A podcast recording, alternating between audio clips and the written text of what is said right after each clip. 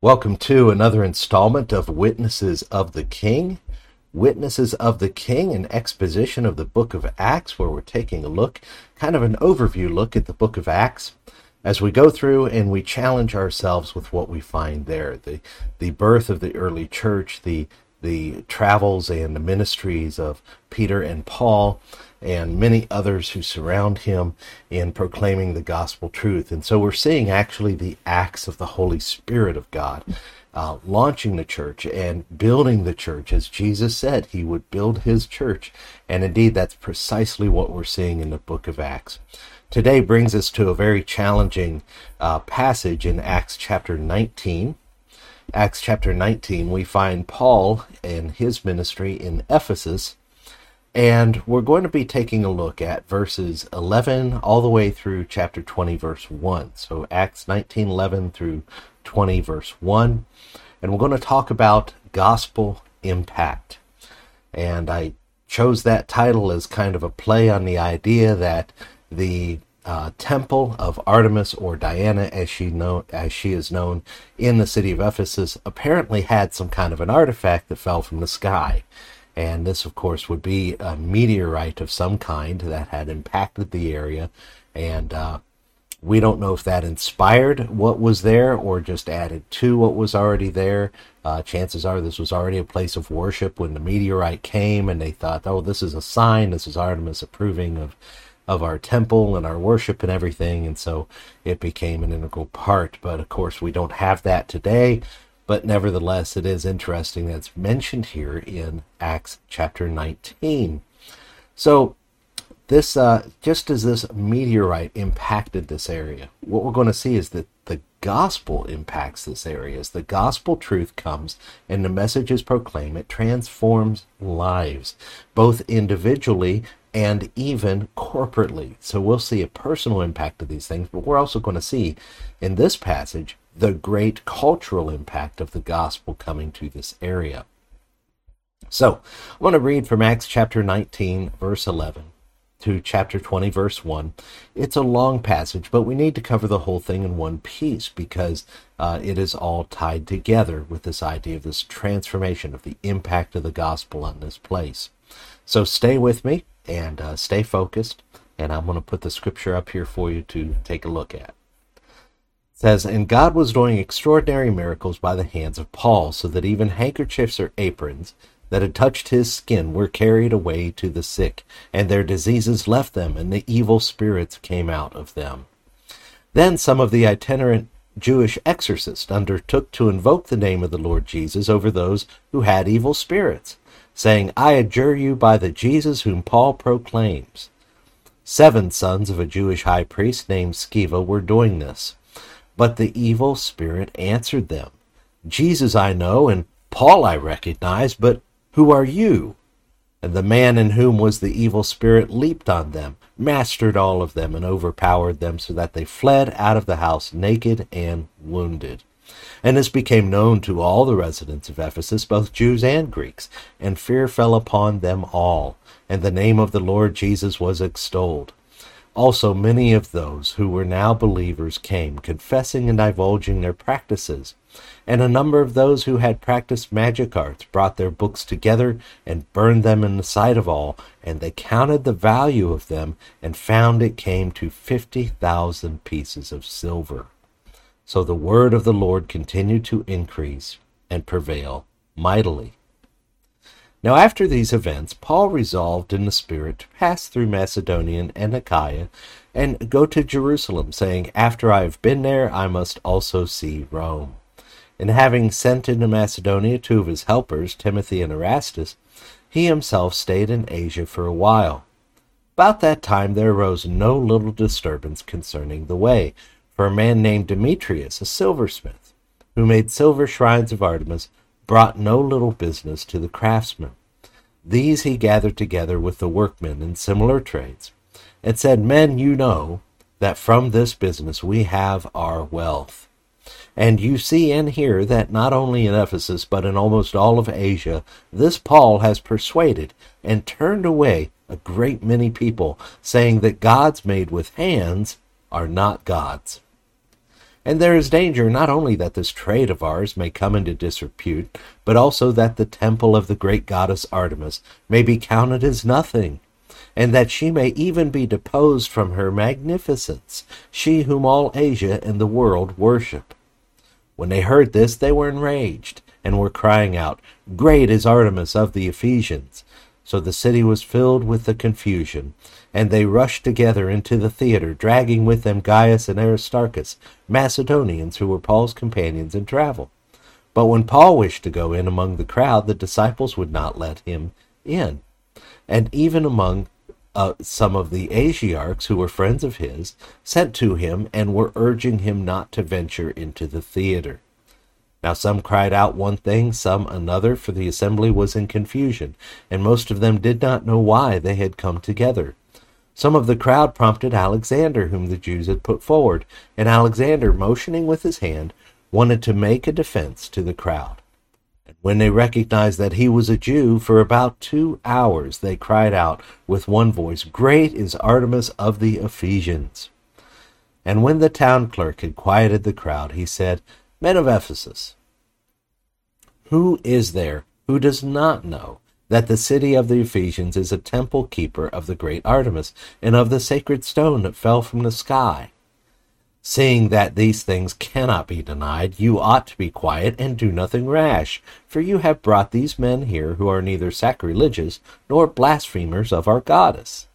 If therefore Demetrius and the craftsmen with him have a complaint against anyone, the courts are open, and there are proconsuls. So let them bring charges against one another. But if you seek anything further, it shall be settled in a regular assembly.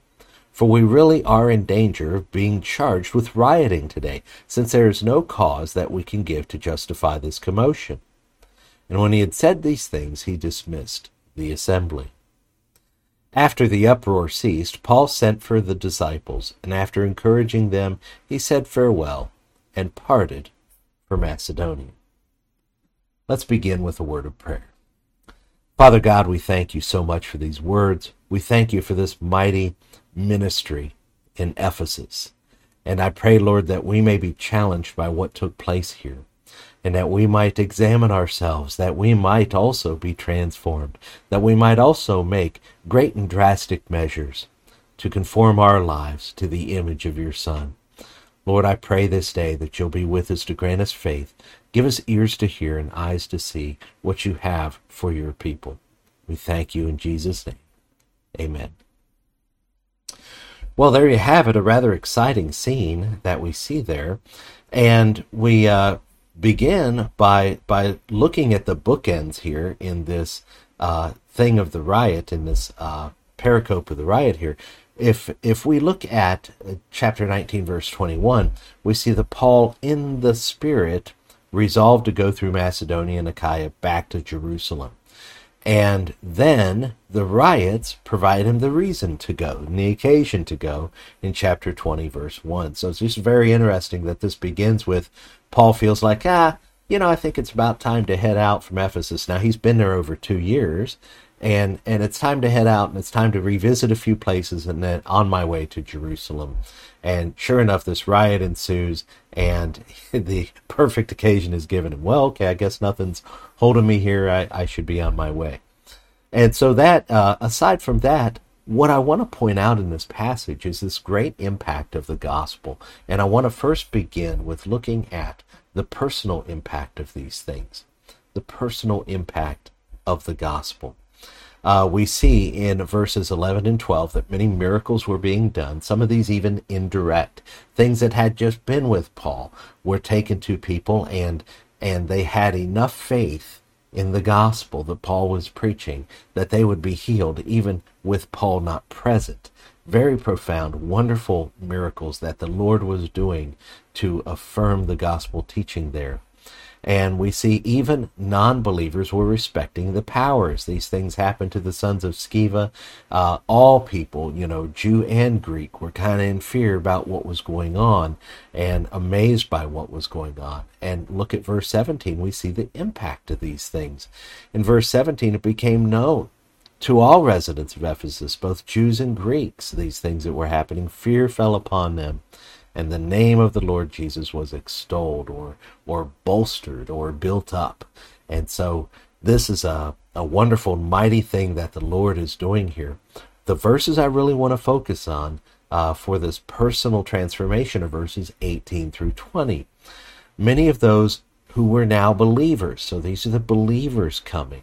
This is not some kind of a spontaneous social thing that's happening. This is a movement of the Spirit among the people of God. And people are being transformed to the point of drastic life change, powerfully motivated and impacted by the gospel. Uh, even part, this is even part of what caused the word to increase and prevail mightily if we looked at uh, verse 20 here. So, look, these people went to the point of some of them that had practiced magic arts, which you think in terms of magic arts. In, in our world today, we often think in rationalistic terms. We often think in those terms of, oh, magic is really not a thing. It's just superstition. There's only science. There's nothing else. But we understand from reading the scriptures and from even today's experiences that there's something to these things, that there are evil forces behind these things, and that uh, indeed some of these things do have power, but it is very clearly demonic power. And so these people had practiced magic arts of one kind or another in the past, but after co- becoming believers, they resolved, we're going to burn these books. And the value of the books was 50,000 pieces of silver. We're, we're talking about many, many, many lifetimes of income. We're talking about millions of dollars that these things were worth as they bring them together and they burn them. Now, this is a mighty and, and incredible testimony to their faith. That their faith that, you know, we can burn these things up and we can give them up and we can embrace God and He's going to take care of this. They did not sell them because that would take this bad information and put it in the hands of someone else. And so this is radical and true transformation that has happened to these people.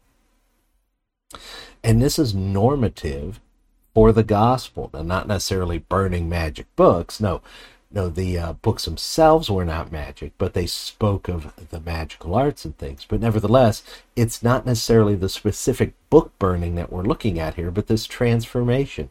The fact that they had so changed, that the gospel had so changed them, that they were willing to make drastic changes in their lives, and they were able to make these changes. That's the thing. It's not just being convinced to do it, it's being empowered to do it. It is not easy to give some things up. Ask anyone who has recovered from any kind of addiction or had any kind of a major life change and any kind of addiction to any kind of sin, even. Uh, we're not just talking about chemical dependency, we're talking about this mental and this cultural dependency upon certain traditions and things that are contrary to the gospel. It takes power to overcome those things, and that power is the Holy Spirit of God. And people who become believers in Jesus Christ are expected and even are commanded to be transformed. And this is what we're seeing. Look how Paul states this in 2 Corinthians 5, uh, verses 14 and 15. He says, The love of Christ controls us because we have concluded this, that one has died for all. Therefore, all have died, and he died for all, that those who live might no longer live for themselves, but for him who for their sake died and was raised.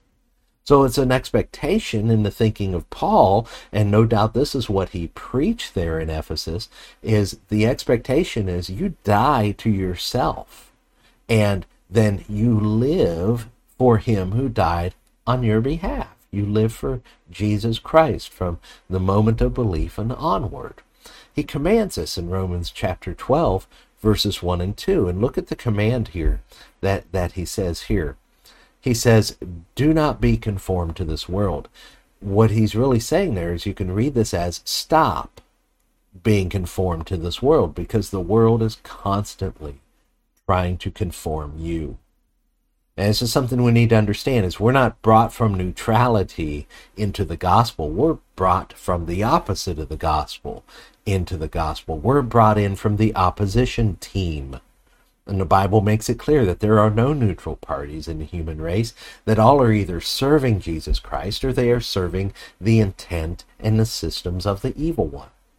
And so here we have Paul's command here do not be conformed or stop being conformed to this world, but be, and this is a command, transformed by the renewal of your mind. Transformation is a command.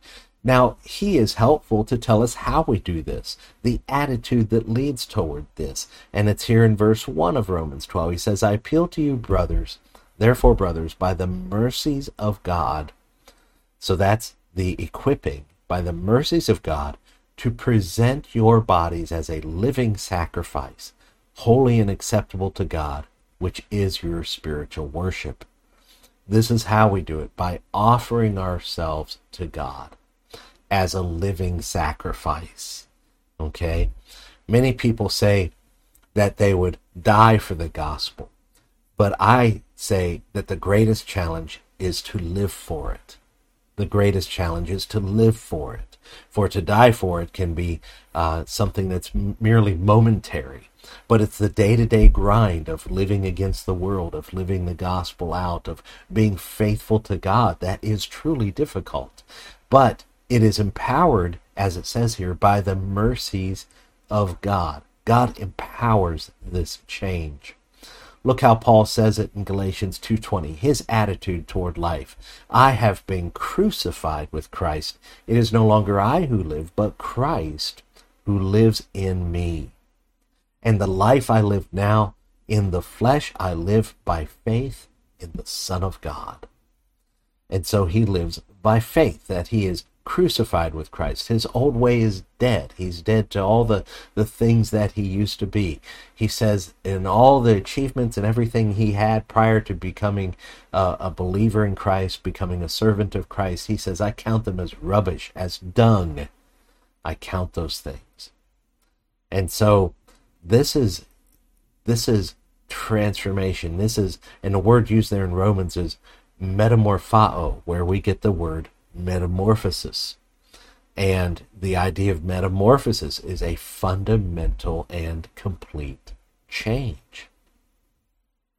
Now, what's interesting is, is what caught my eye was the book burning itself, because that made me think of uh, like a burnt offering to God, because, you know, we no longer have, as in the uh, New Covenant, uh, a sacrificial offering system. Now, the Israelites were commanded and, and indeed did give many, many different kinds of offerings to God, most of them burnt offerings.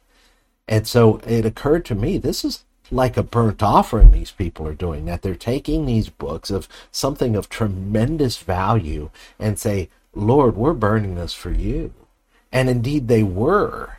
And they did burn those for the Lord. And no doubt that just as the sacrifices of the Israelites done in faith, he counted as a pleasing aroma to himself, Surely this action was a pleasing aroma to God. These things could have been sold, but a true believer is going to destroy such things because they may lead others to uh, may lead others astray. Now the question comes then should we be burning books as Christians? Should we be banning books as Christians? Well, I want to point something out. Ephesus had a library not just any library, but a tremendous library, a library that would easily be in the top five of the ancient world of the time. Now, uh, last sermon, or maybe the one before that, we mentioned the one at Alexandria, where Apollos was from. And that was the greatest library that they had at the time. Ephesus, definitely in the top five definitely an amazing library, an incredible collection of information from throughout the world and in various languages and various forms. And so, no doubt, that would be a valuable place and important place for us to keep all those things and all those records. I want you to notice the believers did not go into the library. These were the books they personally owned. This was not an act of civil disobedience, of theft, or of, of vandalism. No, these were their own personal property, and they destroyed them. And so, should we burn books? Well, sure. Yeah, if they're personal books and you feel like that needs to be taken out of the midst. When I was in uh, Bible college, when I went there, their library uh, received many donations of books uh, through the years, and they could only take so much and put them on the shelf. And when they would receive books that they already had on the shelf, they would make them available to the students. Now, get this. Now, this was not that long ago, okay? Early 2000s. And these books would be presented to the student body for 25 cents a piece for hardcover, 10 cents a piece for the soft cover, for the paperback versions. And so we were constantly, as as new and and and budding preachers, as people who would want to build their library, we were constantly perusing this this uh, these books to see what we could buy, and we would spend a few dollars and get ourselves a pile of books to take home and to learn and to study and to have as references. And many of those behind me now are books that were purchased in this way. But when we would see on the table books that were clearly heretical, books that were clearly written by people with, with distorted or wrong views of the gospel, books that would disseminate wrong information. Sometimes we would purchase those books and we would throw them in the trash. Now, we would purchase them so they became our property, and then at that point we would throw them in the trash. Because why? Because they spread false information. Okay. Now, I'm not for burning all of books. I believe all of it should be taken by believers, consumed, and refuted. I believe that Christians ought to be able to take any book into their life, read it, and refute it, and show how the gospel is better than the content of that book. And in faith, when we do so, we will find every time that the gospel is superior to those things. So Paul's attitude is this I'm crucified with Christ, and yet I live, and the life that I have is not mine, but it is Christ. This is the very imagery that he interpreted as baptism. He said, you know, as he presents the gospel in the book of Romans, the natural question would come okay, if all this is by faith and the free gift of God is eternal life and everything else, why not just go ahead and sin? In fact, why not sin all the more so that God can show more grace and we can glorify Him for it? Well, He answers that issue. He says, What shall we say? Are we to continue in sin that grace may abound? He says, By no means. How can we who died to sin still live in it? And here's where he speaks of baptism. Do you not know that all of us who have been baptized into Christ Jesus were baptized into his death.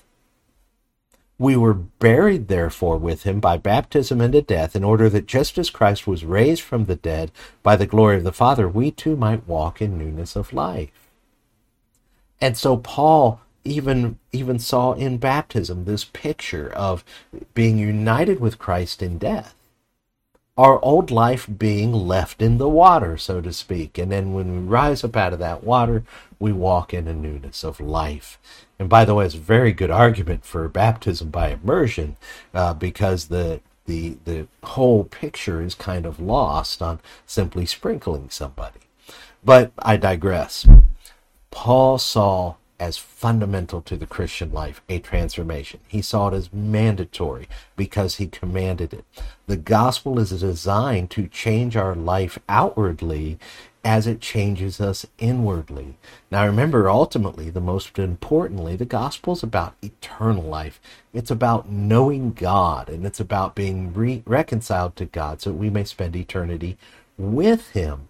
But that kind of transformation on the inside, that kind of spiritual transformation, always manifests itself on the outside with this outward transformation. Inwardly, as we're moved from death to life, outwardly, we will put away the things of death and we will be taking up the things of life. And it should make our sinful lives past tense. Look how he describes it here in 1 Corinthians chapter 6. Do you not know that the unrighteous will not inherit the kingdom of God? No, he's writing this letter to Corinth because there was much unrighteous activity happening. And he writes this and he says, Don't you know that the unrighteous will not inherit the kingdom of God?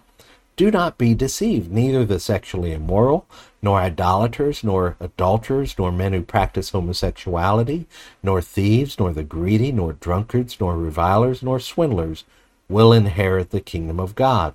But look right here where it says in verse 11, and such were some of you. But you were washed, and you were justified in the name of the Lord Jesus Christ and by the Spirit of our God.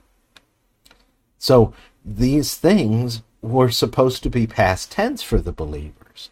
And he's saying that you can't inherit the kingdom of God being being one of these kind of people, being characterized in this way. But you were those things, but you've been washed. And so he's challenging them with their salvation. So it's a tremendous personal impact that we're seeing here and a transformation that is happening. But there's also a great cultural impact in these verses. Uh, we meet a man named Demetrius in verse 24. He gathers together craftsmen and workmen. He calls out Paul by name, saying, This Paul is preaching against what we do, and there's a great danger here. And the danger is, according to him, that many people might be turned away, saying that gods made with hands are not gods, and that this would threaten the reputation of their trade and of the temple itself. And ultimately, though I want to point out, I don't think this was his major point, in verse 27, Artemis may be counted as nothing, and that she may even be deposed from her magnificence. I want you to notice two things. The first thing he mentions is their livelihood. The last thing he mentions is Artemis's reputation. And so I don't think this was his primary concern. I think he uses this concern to get everyone motivated because that's exactly what happens. Look, when they heard this, they were enraged. And so he left his most emotionally impactful argument for last, but I think his most closest to his heart argument was the first thing he brought up that this is a threat to our livelihood, our trade, and oh, yeah, uh, it might say bad things about Artemis. It might ruin Artemis's reputation, and then everyone loses their mind. And so he manipulates them this way. He gets them all riled up. But I want to point out that Demetrius and the opposition actually have some good points. They do have evidence and they do have some truth on their side in, in terms of the facts. Paul did preach against idolatry. And Ephesus was, in fact, a destination of the whole world to come and worship Artemis. That the travelers and things coming there, especially during their week long spring festival, were integral to the foundation of the economy of the town. That's what kept Ephesus going in part. Okay? And so he's right on those things. And the ESV Study Bible lists it this way it says that, you know, that tied to the worship of Artemis was the civic, economic, and religious interests of the city. So this this is a, a, legitimate point that they have. This is a very serious matter that should Artemis become I don't know, something that is past tense, it would be bad for the city. So I want to point out something here, and I want to I want to bring up the scriptures here so that you can see them. I want to point out that their argument is self refuting. False religions tend to refute themselves if you simply let them talk long enough.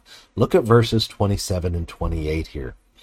He says there's danger of not only the trade coming into disrepute, but also the temple, and that Artemis may be counted as nothing, that she may even be deposed from her magnificence.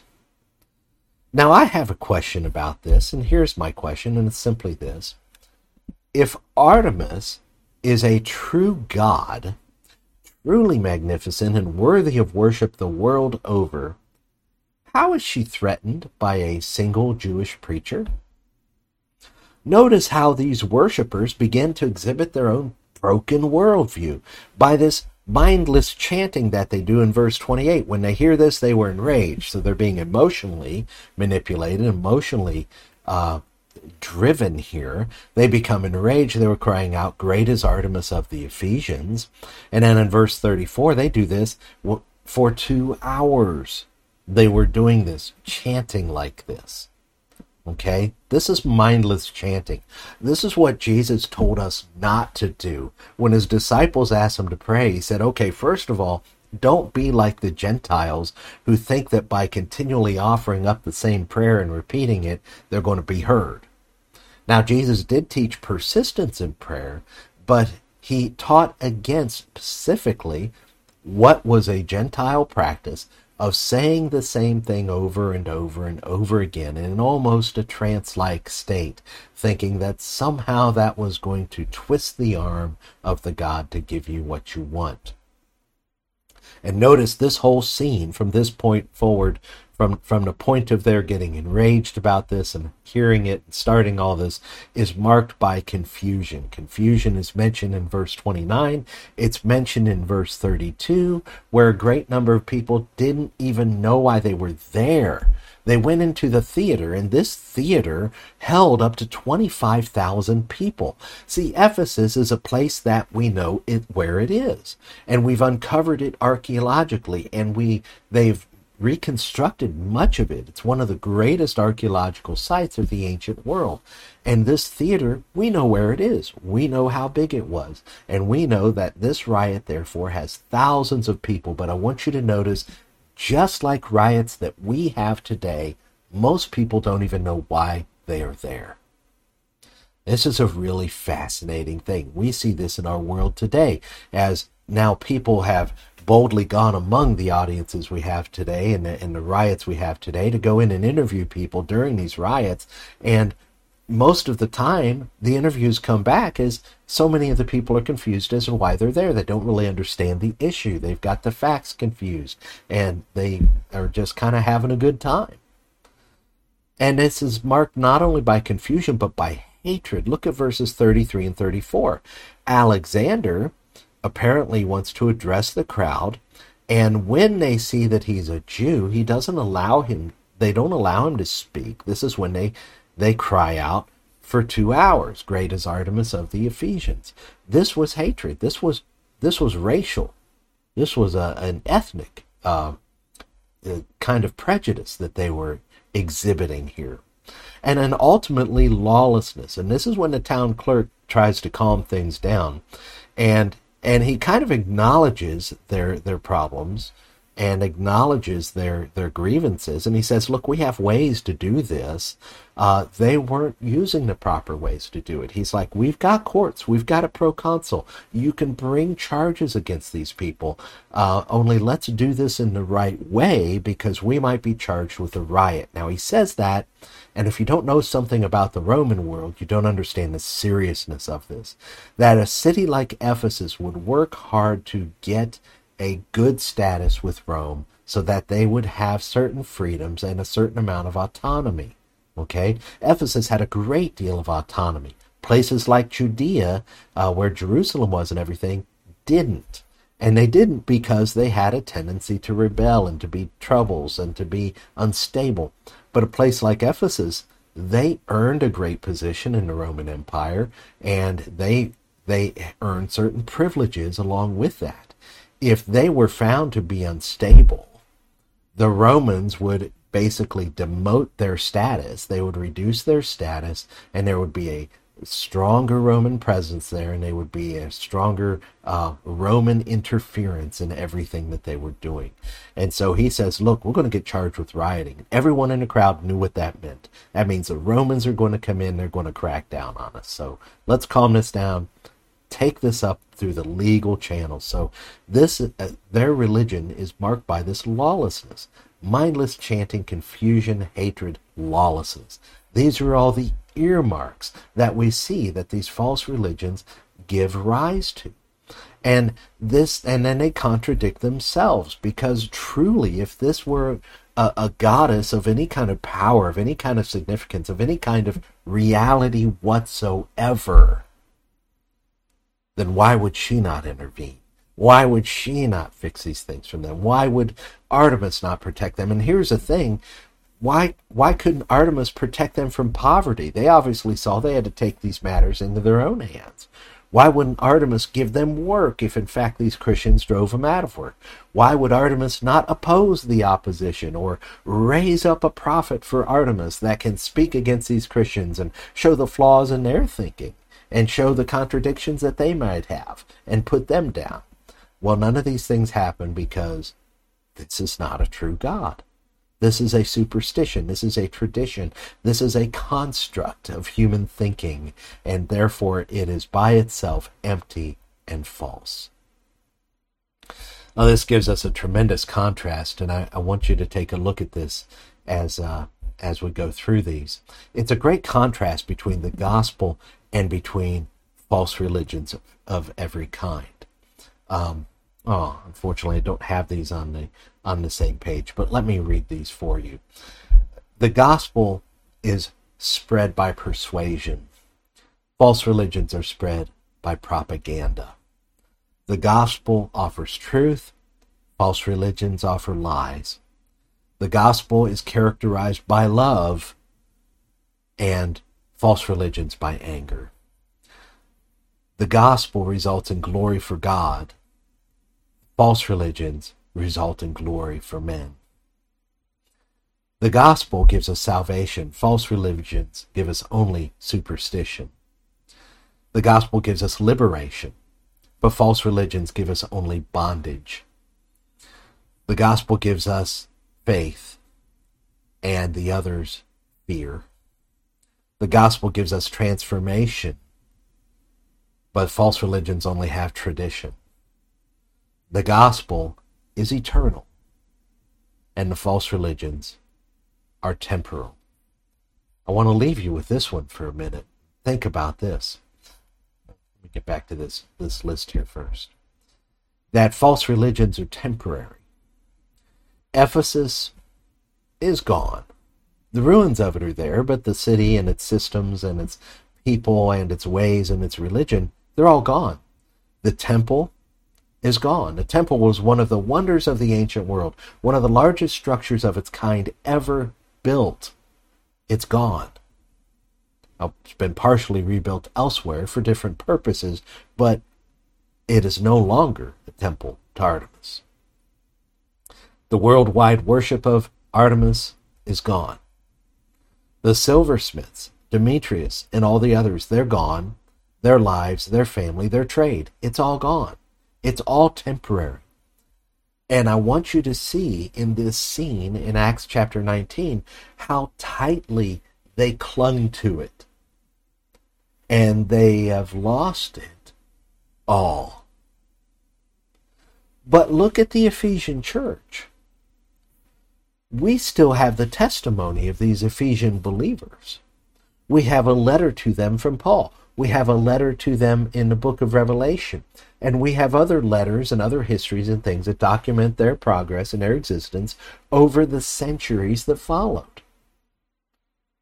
And the gospel still goes on, marching forward, unchanged from the first century, and gaining converts every day.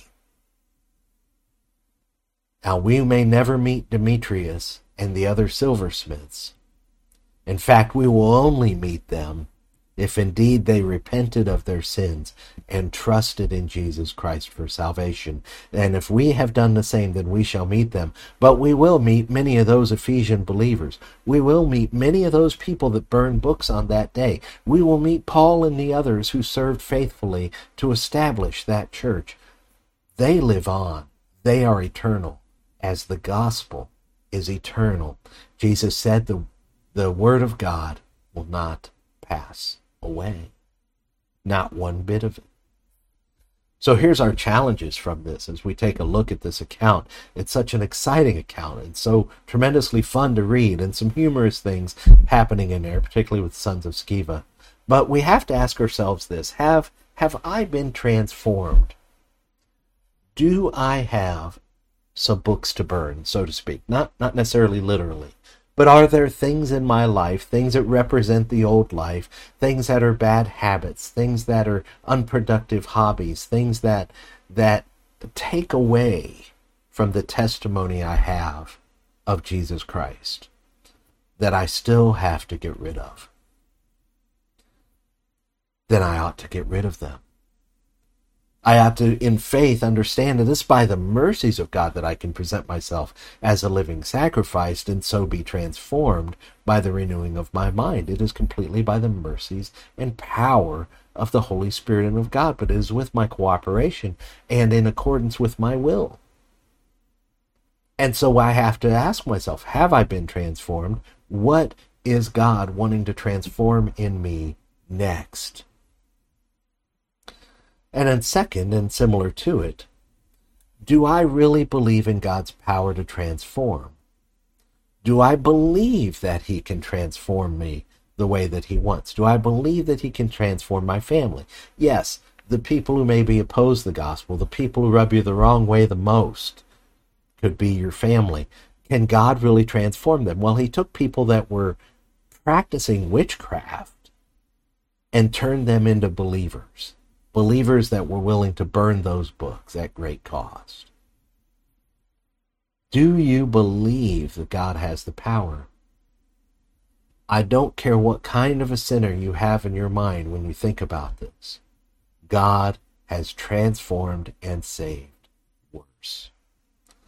He has dealt with worse sinners than any that you could conceive of. And indeed, He is continuing to transform lives to this day.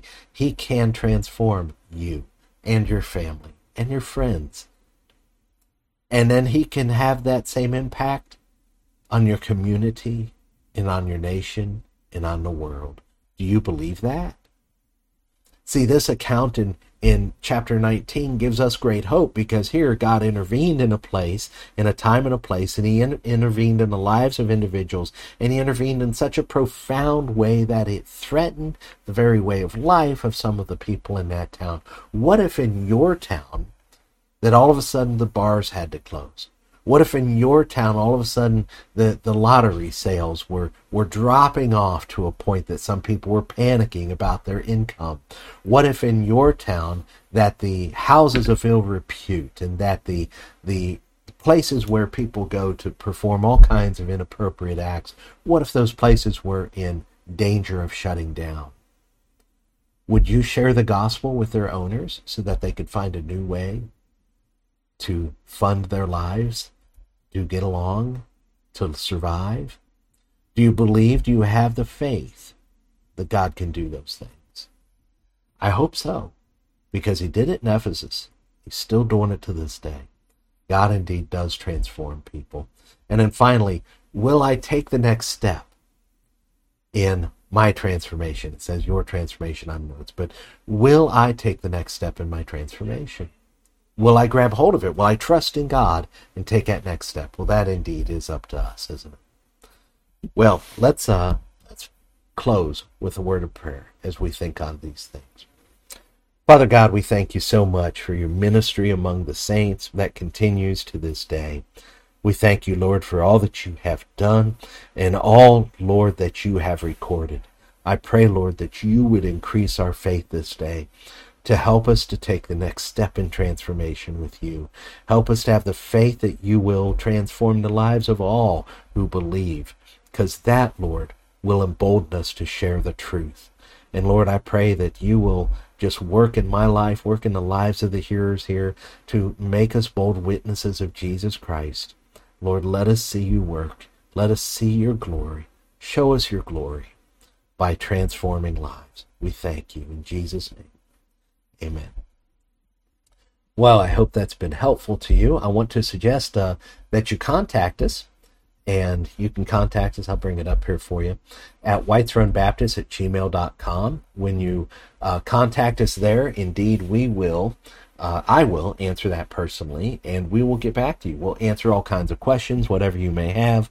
We'll even respond to your your objections, your problems, your criticisms, whatever it is. Uh, we can take it and we would uh, love your input and we would love to interact with you and answer your questions and help you uh, as God transforms you.